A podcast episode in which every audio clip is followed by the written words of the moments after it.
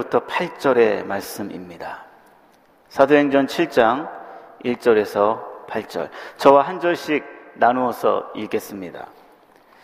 대제사장이 이르되 이것이 사실이냐? 스테반이 이르되 여러분 부영들이여 들으소서 우리 조상 아브라함이 하란에 있기 전 메소포타미아에 있을 때에 영광의 하나님이 그에게 보여 이르시되 내 고향과 친척을 떠나 내가 내게 보일 땅으로 가라 하시니 아브라함이 갈대아 사람의 땅을 떠나 하란에 거하다가 그의 아버지가 죽음에 하나님이 그를 거기서 너희 지금 사는 이 땅으로 옮기셨느니라.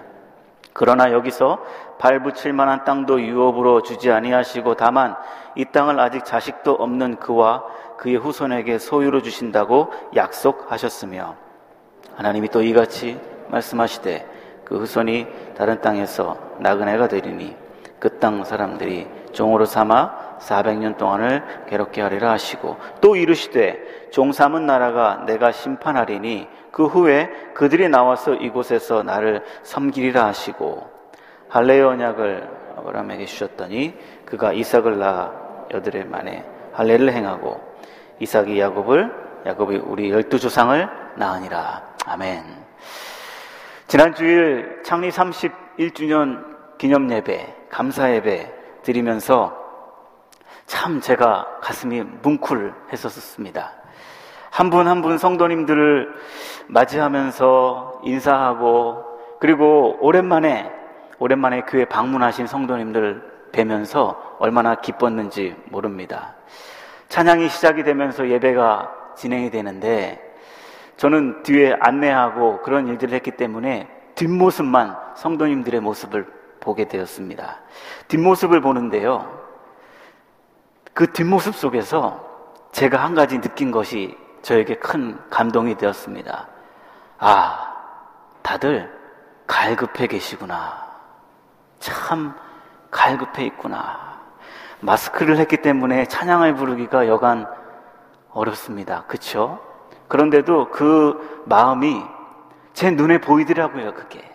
그래서 저 뒤에서 제가 하나님, 어서 이 코로나를 좀 빨리 걷어가 주십시오. 다시 한 번 더 우리에게 기회를 주십시오. 함께 주 이름으로 모여 예배하고 찬양하고 교제하길 원합니다. 절로 기도가 나왔었습니다. 이런 모습이 우리 펠로십 교회만 이겠습니까?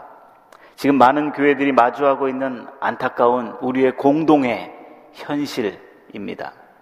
온라인으로 예배가 바뀌면서 작은 교회들은 더 이상 버티기 힘들다 하셔서 문을 닫는 교회들도 많이 있다고 합니다. 제 선배나 제 후배들을 통하여서 직접적으로 간접적으로 듣는 실제의 일입니다.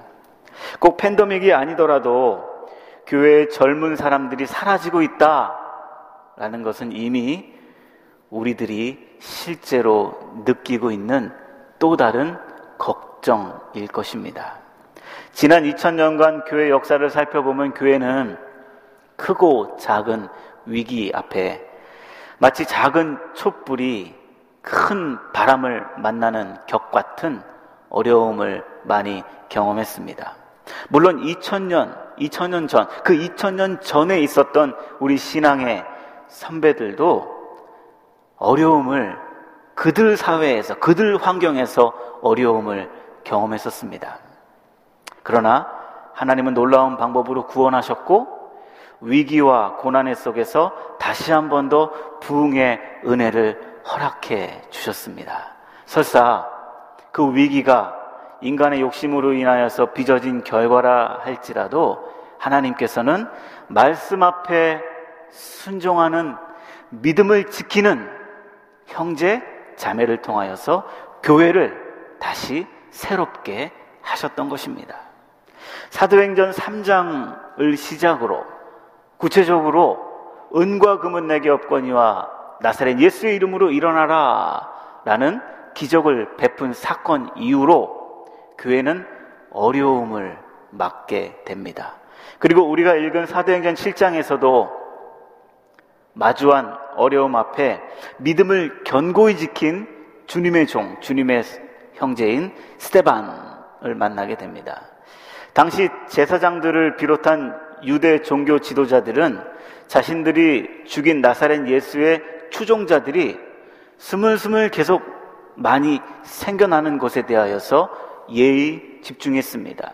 사회적으로 영향을 끼치고 있는 그들을 보면서 몹시 두려워했고 염려하며 걱정하게 됐습니다. 그래서 할 수만 있으면 어떻게 해서든지 꼬투리를 잡아서 사도들 또 특별히 주님의 종들을 잡아다가 옥에 가두거나 아니면은 죽이려고 했기까지 했습니다. 그러한 때에 예루살렘 교회 스테반 집사가 사내들인 법정에서 율법과 성전 모독죄로 잡혀오게 되었습니다. 말 그대로 종교 재판이 이루어지고 있는 것입니다. 그것이 바로 사도행전 6장의 말씀입니다. 그리고 사도행전 7장은 스테반의 본격적인 말이 진행이 됩니다. 이 스테반은 사내들인 법정에 와서 대제사장이 할 말 없는가? 라고 얘기했을 때에 최후 변론을 하는 것이 바로 사도행전 7장 전체의 내용입니다. 그런데 최후 변론을 하라. 이제 다음은 죽거나 돌에 맞거나 아니면 옥에 갇히거나 최후 변론을 하라. 그러면 최후 변론을 해야 되지 않겠습니까? 그래 독특하게도 스테반은 변론을 하기보다 오히려 이때를 기회 삼아서 복음을 전하고 있다는 것입니다. 그래서 사도행전 7장 전체를 꼼꼼히 잘 살펴보면 이 한장 전체가 복음 전하는 설교로 되어져 있다는 것입니다. 그런데 이 설교가 얼마나 탁월한지 구약 전체를 꿰뚫고 있는 통찰력과 복음의 핵심을 말하고 있다라는 것입니다. 공교롭게도 이 공회 법정을 이끌고 가고 있는 대제사장은 가야바라는 사람이었습니다. 가야바는 여러분들도 아시다시피 예수님을 신문했던 사람이었습니다.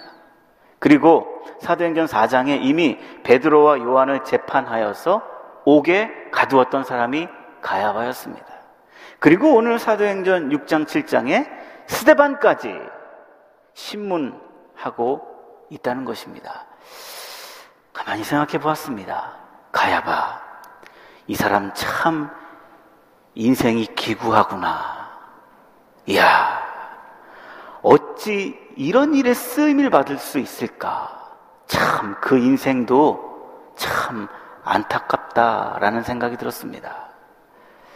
여러분, 지금 사내들인 법정에서 모여있는 스테반을 가운데 딱 세워놓고 모여있는 그 사람들 분위기가 어떠했겠습니까? 정말 쌀벌하고 냉랭한 기운이 감돌았을 것입니다. 그런데요, 성경은 스테반이 이런 분위기에 휘둘리지 아니하고 휩싸이지 아니하고 전혀 위축됨이 없이 담대히 복음을 전했고 오히려 그의 모습이 천사의 모습과 같았다라고 사도행전의 저자인 누가는 그렇게 기록해 주고 있습니다. 이 설교 후에 여러분들도 아시겠지만 스테반은 죽게 됩니다. 최초의 순교자가 스테반이 되게 된 것입니다. 그런데 그로 인하여서 스테반이 죽음으로 인하여서 이 설교한 후에 죽음으로 인하여서 이슬 그동안 이슬 아, 이스라엘 안에만 머물러 있던 복음이 이제는 이스라엘의 장벽을 깨고 벗어나서 특별히 이방 선교에 불을 붙이는 작은 불꽃이 되었던 것입니다. 대제사장 가야바는 스테반에게 자기 자신을 변론할 수 있는 기회를 주었습니다. 그러나 스테반은 주어진 변론의 시간에 그들이 나에게 붙여준 죄목에 대하여서 성경 지식을 이용하여 자기 자신을 변론하거나 아니면 이론적으로 공회원들을 설득하려 하여 구약의 역사를 언급하고 있는 것이 아니었습니다. 구체적으로 사도행전 7장 2절부터 53절까지 스테반의 설교가 나오는데 이 스테반의 설교 전체를 쫙 펼쳐놓고 보면 아홉 명의 조상들이 나오고 있습니다. 유대인들의 조상 아홉 명이 나오고 있습니다. 아브라함을 시작으로 솔로몬까지. 그런데요, 이 설교를 가만히 살펴보면 어느 한 정점으로 향하여서 막 향하고 있다는 것을 알게 됩니다. 그 정점을 향하는 그 중간 지점에 하나의 정거장이 나타나는데 그 정거장이 바로 7장 38절에 출애굽을 인도한 모세를 말하면서 광약교회 광약교회라는 단어를 사용하면서 하나의 정거장을 거쳐 다음으로 목적지로 향하고 있는 것을 발견하게 됩니다. 이 광약교회는요, 최초의 교회였습니다. 처음 교회. 애굽에서 출애굽했던 백성들 전체를 두고 말하는 신앙 공동체. 그게 바로 광약교회입니다. 이 광약교회는 특징이 있는데 앞으로 완성되어져야 할 성전의 모형을 중심으로 그 증거판을 중앙에 모신 성막이 백성들이 귀거하고 있는 텐트 가운데에 있었다라는 것입니다. 누구든지 볼 수 있는 것입니다. 누구든지. 그리고 광야의 여정을 마치고 가나안에 들어가서도 증거의 말씀을 넣어둔 증거계는 백성들과 함께 있었었습니다. 솔로몬 때의 이 증거계를 중앙에 둔 성전이 완공이 되게 됩니다. 스테반은 이 설교에서 말하고 싶었던 정점이 뭐냐 하면 스테반이 이 설교를 통하여서 말하고 싶었던 핵심은 바로 성전이었습니다. 성전. 그게 바로 스테반의 설교의 메인 포인트입니다. 그런데요, 이 성전이요, 어떤 성전이냐면, 눈으로 보이는 성전, 사람의 손으로 지은 성전이 아니라, 사람의 손으로 짓지 않은 성전, 즉, 예수 그리스도를 말하는 것이며, 동시에 예수 그리스도의 십자가의 죽음과 부활로 인하여서 지음받은 백성들의 믿음의 무리들, 교회들을 말하고 있다라는 것입니다. 그래서 스테반의 설교의 핵심은 바로 성전, 예수 그리스도 더 구체적으로 말하면 교회, 교회를 말하는 것입니다. 그래서 최종 목적지를 향하는 그 시작점을 누구로부터 시작되는가?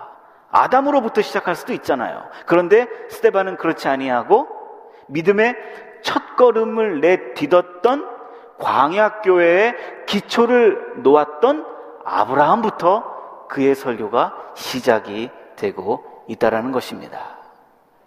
그 아브라함은 광야교회의 기초를 놓았던 사람이었습니다.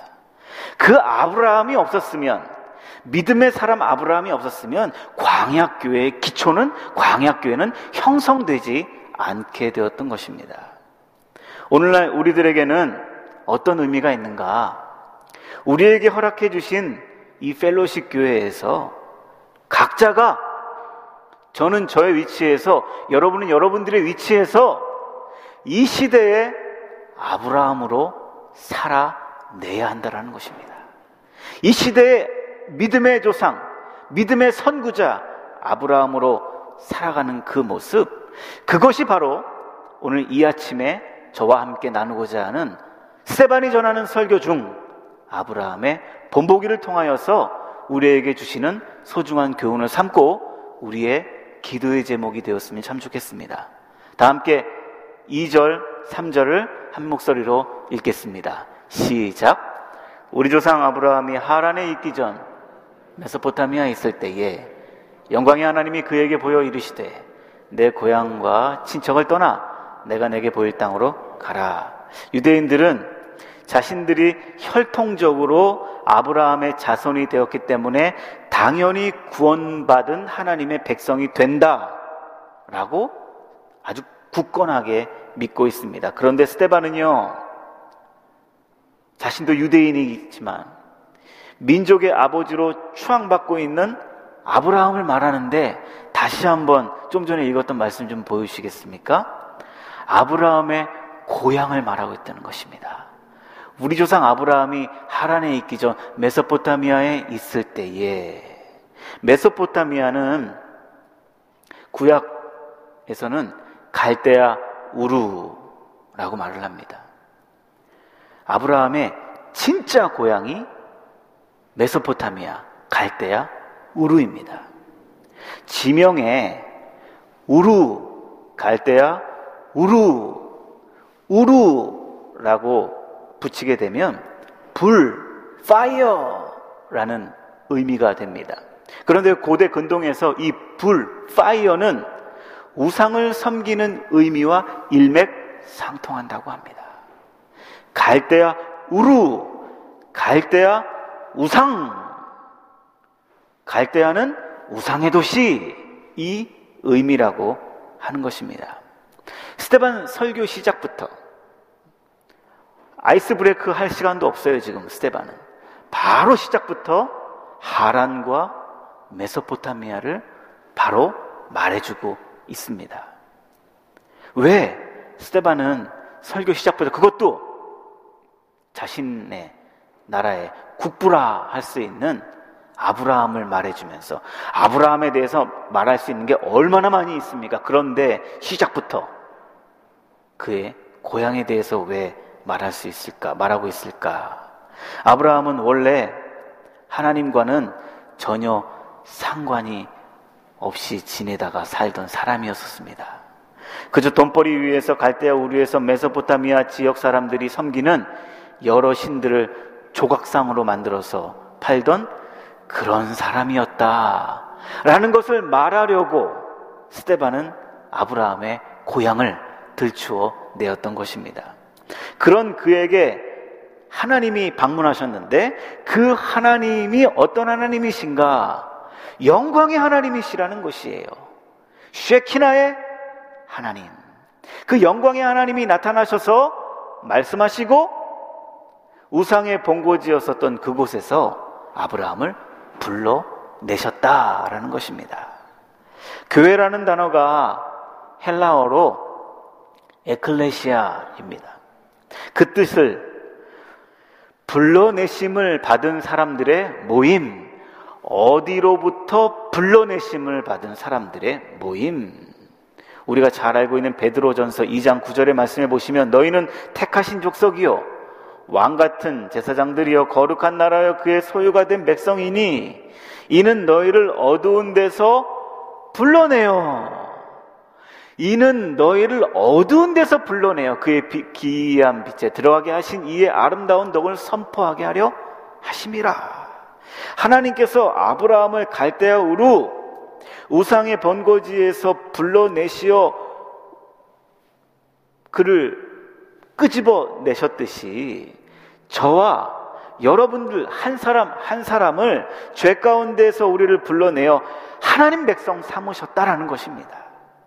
그러니까 스테반은 그의 설교에서 교회로서 우리의 시작은 나의 의, 나의 믿음, 나의 능력이 우리 교회 그리고 우리의 시작이 아니라 전적인 하나님의 은혜가 우리의 시작이요.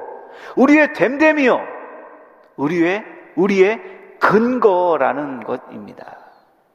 우리는 모두 하나님의 아무 조건 없는 은혜로 말미암아 부르심 받고 이렇게 신앙의 공동체로 모여 있습니다. 그렇기에 우리가 모일 때나 헤어져 있을 때나 우리 모임의 근거는 하나님이 되셔야 한다라는 것입니다. 스테반은 3절부터 8절까지 아브라함의 인생 여정 속에 섭리하신 하나님에 대하여서 구체적으로 언급을 해주고 있습니다. 제가 여러분들 한 절 한 절 읽어 드릴 테니까 여러분들은 눈으로 잘 따라와 주시기 바랍니다. 3절 말씀. 이르시되, 누가 이르시되요? 하나님이 이르시되, 내 고향 친척을 떠나 내가 내게 보일 땅으로 가라. 4절. 아브라함이 갈대아 사람의 땅을 떠나 하란에 거하다가 그의 아버지가 죽음에 하나님이 주어가 하나님이셔요. 하나님이 그를 거기서 지금 내가 살고 있는 땅으로 옮기셨느니라. 5절. 그러나 여기서 발붙일 만한 땅도 유업으로 주지 아니하시고 다만 이 땅을 아직 자식도 없는 그와 그의 후손에게 소유로 주신다고 누가 약속하셨다고요? 하나님이 약속하셨습니다. 6절 시작부터 주어가 하나님이 또 이같이 말씀하시되 주어가 하나님이십니다. 7절 또 이르시되 누가요? 하나님이 하나님이 이르시되 종삼은 나라를 내가 심판하리니 그 후에 그들이 나와서 그곳에 이곳에서 나를 섬기리라 하시고 8절 마지막 절 아브라함에 대해서 8절까지 말해 주고 있는데 할례 언약을 아브라함에게 주셨더니 누가요?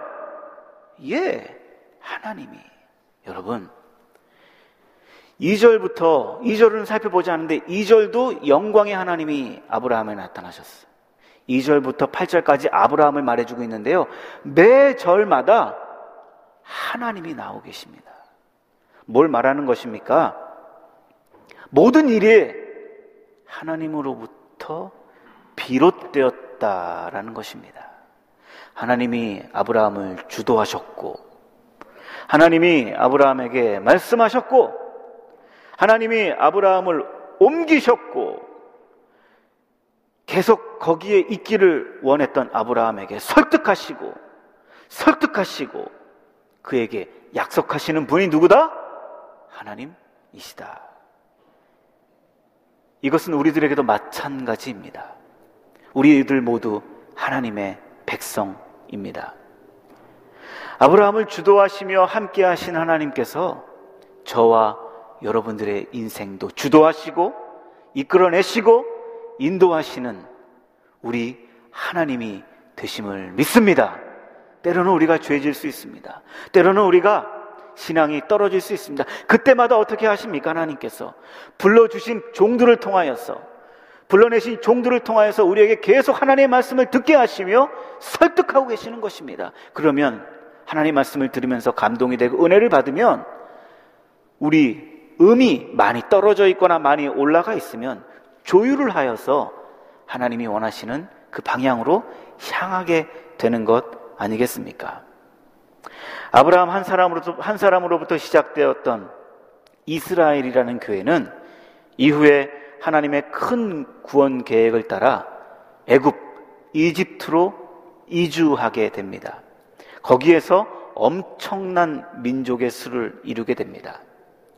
애굽으로 만약에 이주하지 않았다면 75명, 70여 명이었던 아브라함의 후손들은 7년 대흉년 때에 아마 굶어 죽거나 주변 나라들로 주변 나라에게 쫓김을 당하거나 거기에 빌붙어서 살아야 됐을 것입니다. 그러나 다음 시간에 저와 함께 스테반 설교 두 번째를 나누면서 요셉을 통하여서 당시 최강의 국력을 자랑하는 애굽으로 하나님께서 그들을 75명을 옮기셨습니다. 거기에서 400년 만에 200만이 넘는 엄청난 민족으로 부흥케 하셨다라는 것입니다. 여러분, 이것이 어떻게 사람의 힘으로 할 수 있는 일입니까? 제가요, 점심 먹고 기도하며 본당을 돌고 교회를 돕니다. 야, 우리 교회 참 아름답구나. 우리 교회 참 이쁘구나. 어떻게 이렇게 교회를 아름답게 올릴 수 있었을까? 그러면서 고백되어지는 제 고백은 하나님이 하셨지. 하나님이 그 시절, 그 시절, 시절마다 세운 주님의 남녀 종들을 통하여서 이 아름다운 교회를 세우셨지.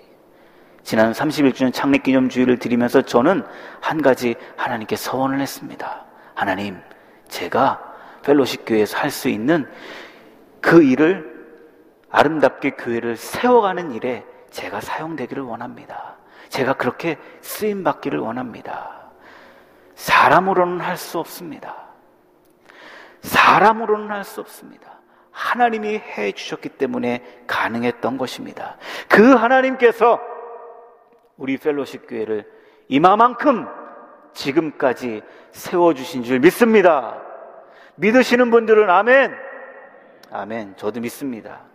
독생자 예수 그리스도의 피값으로 세우신 이 교회 얼마나 귀한 교회입니까? 이 교회가 얼마짜린데? 이 교회 얼마짜리예요? 이 교회 예수님 짜리잖아요. 예수님 짜리. 얼마나 비싸요? 돈 주고 살 수 있습니까? 돈 주고 못 사죠. 그런데 그 하나님이 우리 펠로십 교회를 가만히 두시겠습니까? 은혜 가운데에 인도하시고 은혜 가운데에 섭리하시고 계시지 않겠습니까? 우리 안에 이루실 하나님의 선하신 계획을 소망하며 기대하시는 우리 모두가 되었으면 참 좋겠습니다.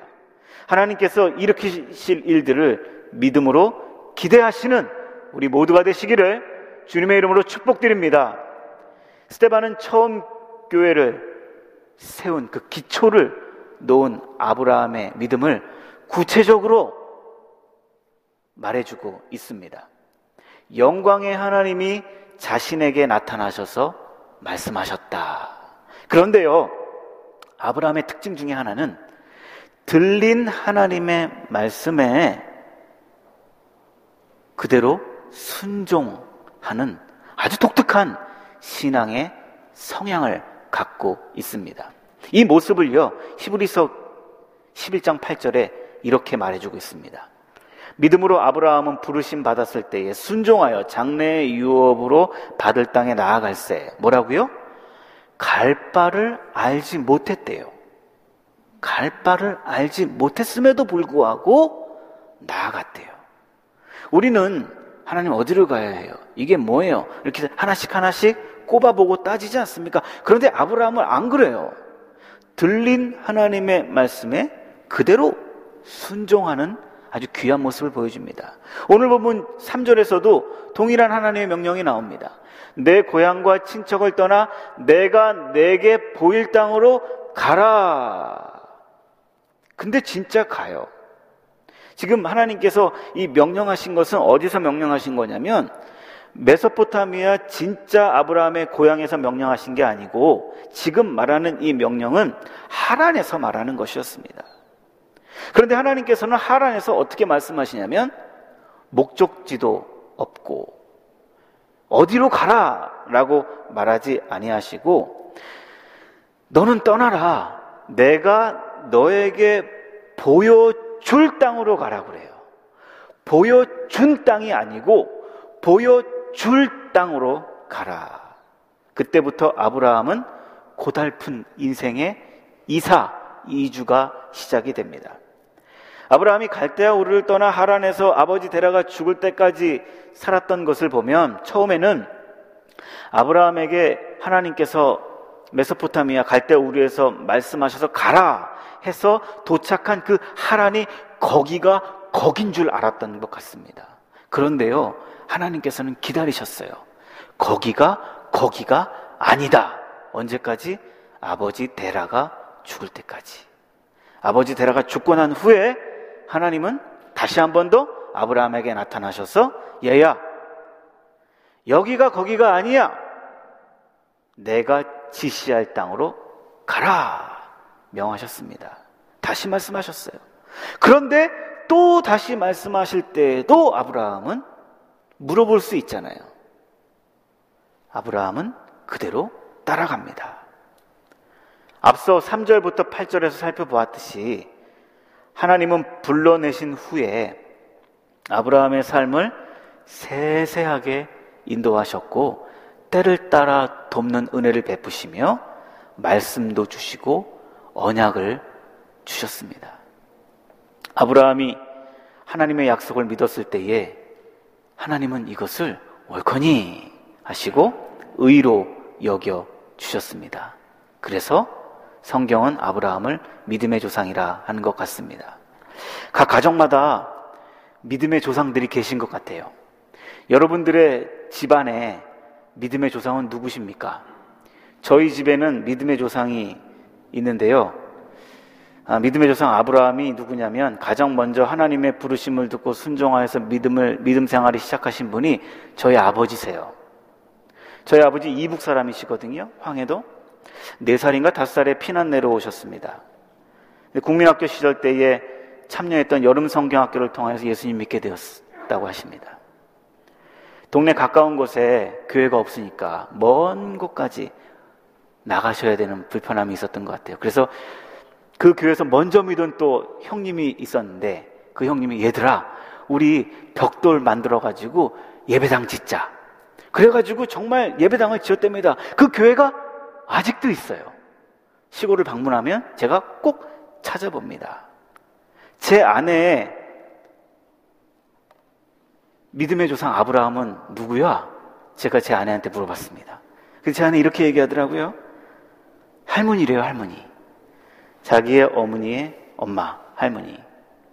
선교사님으로부터 전도를 받아서 어린 시절부터 예수님을 믿게 되었던 그 할머니가 제 아내의 믿음의 조상이라고 그러더라고요. 아, 얘기를 듣는데 저보다 한 대가 앞서잖아요. 그렇죠? 조금 부러웠어요. 조금 부러웠어요. 저는 모태신앙 아니거든요. 그래서 사실 모태신앙 분들 되게 부러워해요. 예. 되게 부러웠어요. 여러분, 여러분들 가정에 믿음의 조상 아브라함이 누구입니까?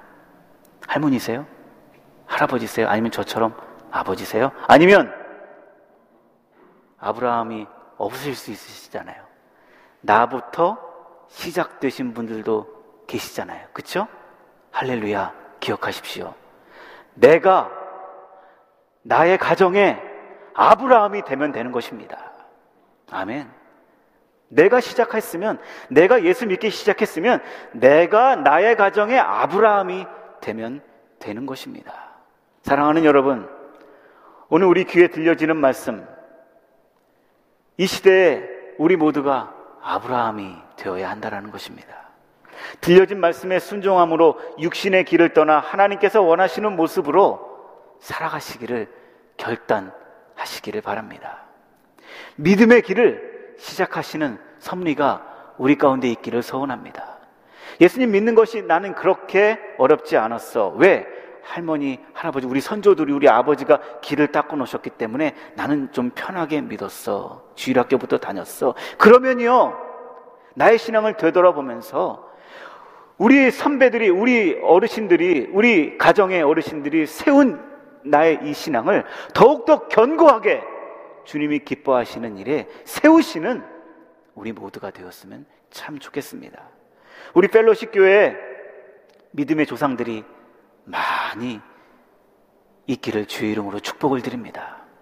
곳곳에 계신 믿음의 조상 아브라함들, 믿음의 선구자들, 기초를 놓는 그 선구자들, 그 선구자들이 계셔서 하나님을 기쁘시게 하고 하나님을 원하시게 하는 아름다운 교회로 세우는 일에 동역하시며 밑거름이 되시는 우리 모든 성도님들 되시길 주의 이름으로 축복드립니다.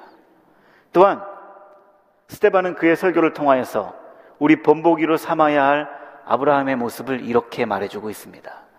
그가 믿음으로 당장 눈에 보이지 않는 먼 장래의 일을 볼 수 있는 눈이 아브라함에게 있었다라는 것입니다. 7장 4절 하반절 이렇게 말씀이 되어 있습니다. 하나님이 그를 거기서 너희 지금 사는 이 땅으로 옮기셨느니라. 그러나 여기서 발 붙일 만한 땅도 유업으로 주지 아니하시고 다만 이 땅을 아직 자식도 없는 그와 그의 후손에게 소유로 주신다고 약속하셨으며 하나님께서 아브라함에게 약속하시고 언약하신 가장 중요한 두 가지가 뭐냐 하면 하나는 땅이에요, 땅. 그리고 또 하나는 자손이에요, 자손. 그런데요, 지금 아브라함 손에는 땅도 없고 자손도 없는 것이에요. 아무것도 없는 것이에요. 믿음으로 갈대아 우르에서 나왔어요. 믿음으로 하란에서 또 나왔어요. 근데 잘 알고 계시듯이 가나안 땅에 들어가서도 계속 동서남북 왔다 갔다 왔다 갔다 하고 있지 않겠습니까? 정말 아브라함은 정착할 수가 없는 인생이었습니다. 땅도 없었고, 그리고 자식도 없었고, 고대인들에게 아들이 없다라는 것은 자신은 죽음과 동시에 모든 것이 끝났다. 나는 끝났다. 나는 아무것도 아니다. 라는 의미로 다가온답니다. 아브라함에게 넓은 땅, 넓은 초원이 있다 한들 그게 뭐가 되겠습니까? 자식에게 물려주어야 되는데 자식도 없으니 아브라함은 그 마음이 어떻겠습니까? 믿음으로 떠나온 길 내내 아브라함 마음이 무거웠을 것입니다. 여러분들 우리도 그런 거 있잖아요. 다른 건 다 좋은데 그거 하나만 생각하면 아휴 한숨 나오는 거 있잖아요. 그렇죠? 있으세요? 저는 있어요. 다른 건 다 좋아. 그런데 그거 생각하면 아휴 그게 바로 아브라함에게는 자식이었다라는 것입니다. 다른 건 다 좋은데 없는 자식 생각하면 마음에 그 묵고, 무거운 그 묵직한 무엇이 콩 내려온 아브라함의 아브라함 마음에 찬방 그 보일러가 들어가지 않은 그 찬방 차디찬 찬방이었습니다. 찬방을 가지고 있는 아브라함에게 창세기 15장에 하나님께서는 다시 방문하셔서 언약을 맺으시고 도달하지 아니한 장래의 일들 하나님께서 하신 일들에 대하여서 아브라함은 영적인 눈이 열리며 하나님의 약속을 믿게 되었습니다. 하나님께서 이렇게 말씀하셨어요. 하늘의 별과 같이 바다의 모래같이 너희 자손들이 많아질 것이다. 아브라함 믿었었습니다. 그 약속을 붙들고 장래의 일을 소망하기 시작합니다. 스테반의 설교 6장 6절 7절의 말씀에 보시면 이렇게 되어 있습니다. 그 약속 장래에 주실 그 약속이 무엇인가 하면 하나님이 또 이같이 말씀하시되 그 후손이 다른 땅에서 나그네가 되리니 되리니 그 땅 사람들이 종으로 삼아 400년 동안을 괴롭게 하리라 하시고 또 이르시되 종 삼은 나라를 내가 심판하리니 그 후에 그들이 나와서 이곳에서 나를 섬기리라. 하나님께서 아브라함에게 주신 약속의 말씀대로 정확히 400년 뒤에 모세를 통하여서 이스라엘 민족을 이끌어 내십니다. 그렇게 하나님과 언약을 맺은 이스라엘 사람들, 그 광야 백성들이 스데반이 말하는 광야교회, 신구약 성경 전체 중에 딱 한 번 나오는 단어, 광야교회입니다. 그리고 40년 동안 그들을 훈련하셔서 마침내는 가나안 땅 약속의 땅으로 들어가게 하셨습니다. 아브라함은 약속 자체를 믿었던 것이 아니라 약속을 이루실 하나님을 신뢰했던 것입니다. 그리고 그 하나님을 신뢰하여 순종함으로 나아갔습니다. 우리에게 이러한 믿음의 눈이 있었으면 참 좋겠습니다.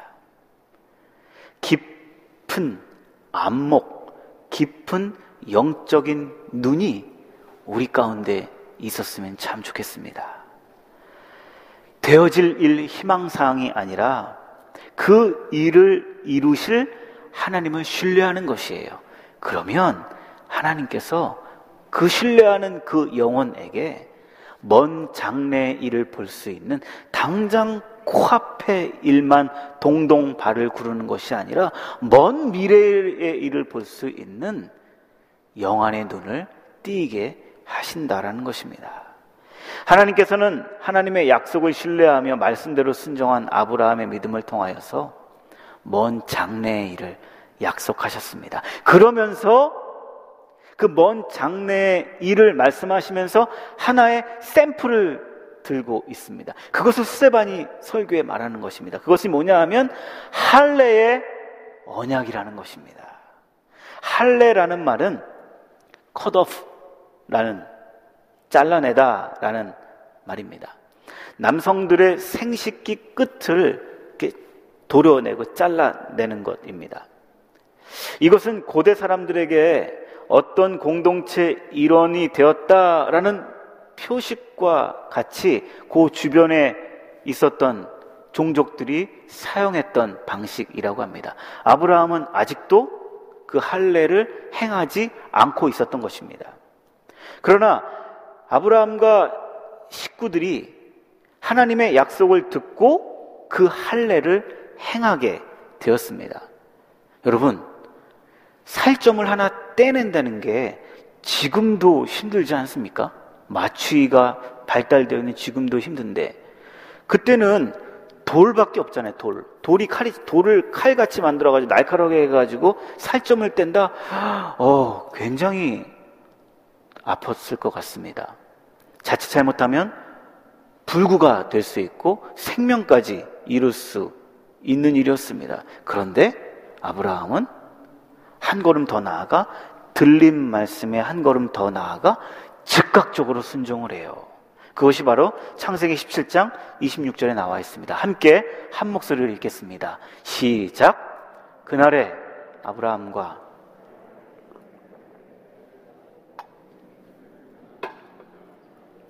태어난 자와 돈으로 이방 사람에게 사온 자가 다 그와 함께 할례를 받았더라. 여기 잠깐만요. 저기 보시면 시작에 그날에 그렇게 나오잖아요. 저 그날이 뭐냐 하면 하나님께서 말씀, 말씀하신 그날에라는 것이에요. 말씀을 하나님의 명령을 듣고 예, 제가 한 달 후에 할게요. 그게 아니고 그날에 누가 행했습니까? 이삭은 태어나지도 않았으니까. 서자였던 13살짜리 이스마엘 또 집에서 태어나고 돈으로 사온 이방인 모두 아브라함 집에 있는 모든 노예들까지 싹 다 남자들은 할례를 받게 됐습니다. 유대인들이 늘 말하고 주장하는 대로 할례라는 것이 아브라함의 후손들 유대인들만 받았어.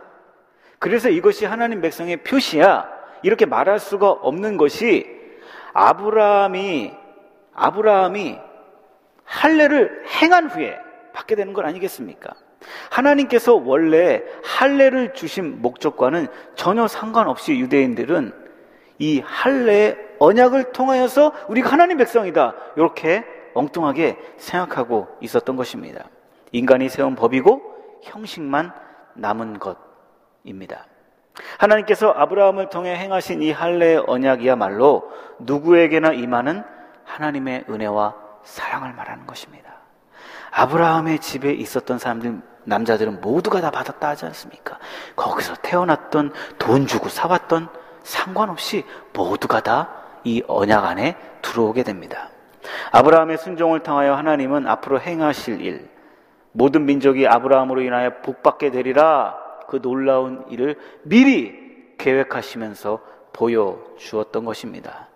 아브라함에게 무슨 신통방통한 눈이 있었기 때문에 장래의 일을 볼 수 있었던 눈이 있었던 것이 아니라 당장은 보이지 않지만, 당장은 손에 붙잡혀지지 않지만, 하나님께서 나에게 말씀하셨다.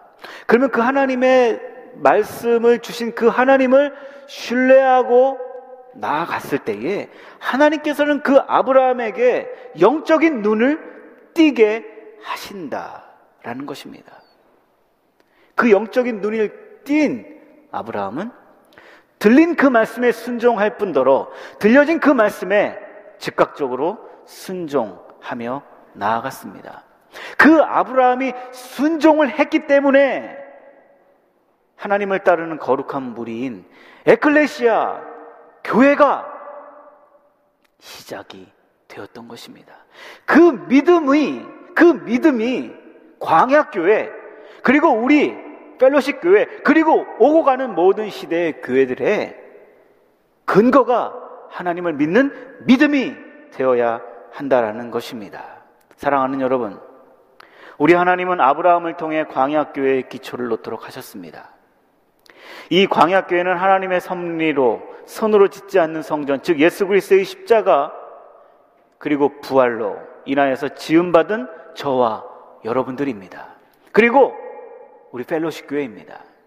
그리고 마침내 온전히 하나님의 영광 가운데 보좌 앉으신 예수 그리스도를 경배하고 찬양하는 백성들의 모임으로 완성하실 것입니다. 여러분, 스테반이 전해준 믿음의 본보기 아브라함을 통하여 저와 여러분들에게 맡겨주신 우리의 가정과 우리 교회에 이 시대에 아브라함으로 살아가는 우리 모두가 되시기를 소원합니다. 하나님 말씀이 들릴 때에 순종하십시다. 여기 서 있는 저도 하나님 말씀이 들릴 때에 앉아 계신 여러분들도 온라인 통해서 드린 여러분들도 들린 하나님의 말씀에 순종하는 저와 여러분들의 귀한 마음의 결이 되기를 원합니다. 미래의 일, 장래의 일을 볼 수 있는 비전, 미래의 일을 볼 수 있는 그 눈이, 영적인 눈이 띄어지는 하나님을 신뢰함으로 얻는 그 은혜와 은사가 우리 가운데 있기를 소원합니다. 즉각적인 하나님의 말씀이 이거다! 하나님의 말씀이 들려졌을 때 즉각적인 순종을 하며 우리들을 통하여서 우주적인 구원의 디딤돌을 내놓는 우리 모두 되시기를 주님의 이름으로 축복드립니다. 기도하시겠습니다. 아브라함을 부르시고 사명을 주셨듯이 우리에게도 주신 사명 믿음으로 이루어 나아가게 우리에게 힘과 능력을 허락해 주시옵소서. 주님, 들려주신 말씀에 순종하는 우리의 마음결로 어루만져 주시옵소서. 주님, 당장 눈앞의 일에 급급해서 급한, 늘 급한 마음으로 살아가는 것이 아니라 먼 장래의 일을 내다볼 수 있는 비전 주시고 즉각적인 순종으로 나를 통하여 우주적인 구원을 이루는데 기초요 디딤돌을 세우는 우리 모든 하나님의 백성들 되게 하여 주시옵소서. 주 예수 그리스도의 이름으로 기도하옵나이다. 아멘.